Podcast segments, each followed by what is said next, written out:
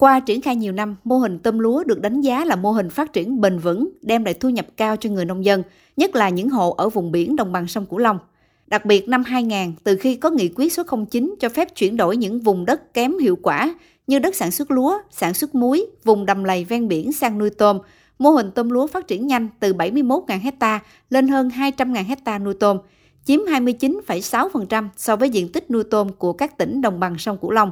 Sản lượng tôm nuôi đạt gần 129.000 tấn.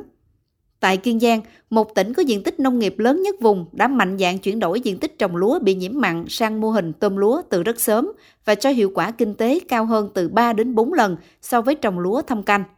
Năm 2017, toàn tỉnh chỉ có 6,5 hecta sản xuất tôm lúa sạch bền vững đạt chuẩn hữu cơ. Đến nay đã có 1.230 hecta sản xuất đạt chuẩn và liên kết tiêu thụ sản phẩm với doanh nghiệp. Trong giai đoạn 2010-2020, diện tích tôm lúa tăng bình quân 6,67% một năm, bình quân lợi nhuận hơn 110 triệu đồng một hecta trên một năm. Trên cơ sở các mô hình sản xuất tôm lúa hiệu quả, Kiên Giang tiếp tục phát triển mô hình tôm lúa sạch với các giống lúa thơm như ST24, ST5, chiếm hơn 80% diện tích canh tác tôm lúa.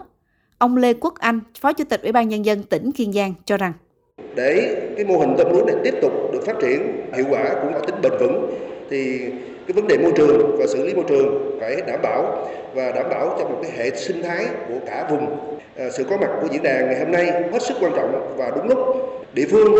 các tỉnh cũng như là tỉnh kiên giang và người dân kiên giang kỳ vọng và mong muốn nhận được nhiều chia sẻ nhiều bài học kinh nghiệm và các giải pháp quan trọng trong quản lý cải tạo môi trường vì môi trường là điều kiện tiên quyết để quyết định năng suất và chất lượng con tôm và hạt lúa để đáp ứng được yêu cầu ngày càng cao của thị trường khắc khe duy trì được môi trường tốt thì mới duy trì được tính bền vững của mô hình tôm lúa thơm tôm sạch Phát biểu tại diễn đàn, ông Trần Thanh Nam, Thứ trưởng Bộ Nông nghiệp Phát triển Nông thôn cho biết, mặc dù mô hình tôm lúa đem lại hiệu quả kinh tế cao, nhưng vẫn còn nhiều bất cập khó khăn về tổ chức sản xuất, kỹ thuật.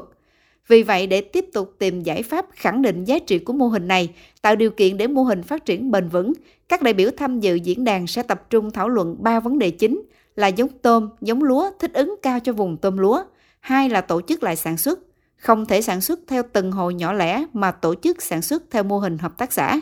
Ba là vấn đề môi trường nước cho tôm nuôi trong vùng tôm lúa này như thế nào để tránh dịch bệnh. Đây là vấn đề nan giải nhiều năm nay mà chưa có giải pháp hữu hiệu. Sau cuộc diễn này, các cái đơn vị của Bộ có thể có được những cái ý kiến tham luận để rút ra những cái giải pháp để tham mưu cho lên Bộ chỉ đạo trong cái thời gian tới. Sẵn sàng về cơ chế chính sách về kỹ thuật để mà hỗ trợ cho các mô hình này. Thứ hai là các ông chí ở địa phương thì qua hội thảo này cũng rút ra được vấn đề gì trong công tác chỉ đạo à, kể cả vấn đề quy hoạch cái vùng nuôi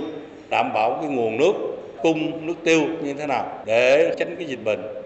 các doanh nghiệp cũng sẽ có nhiều cái bài toán để tính toán cho cái vùng này.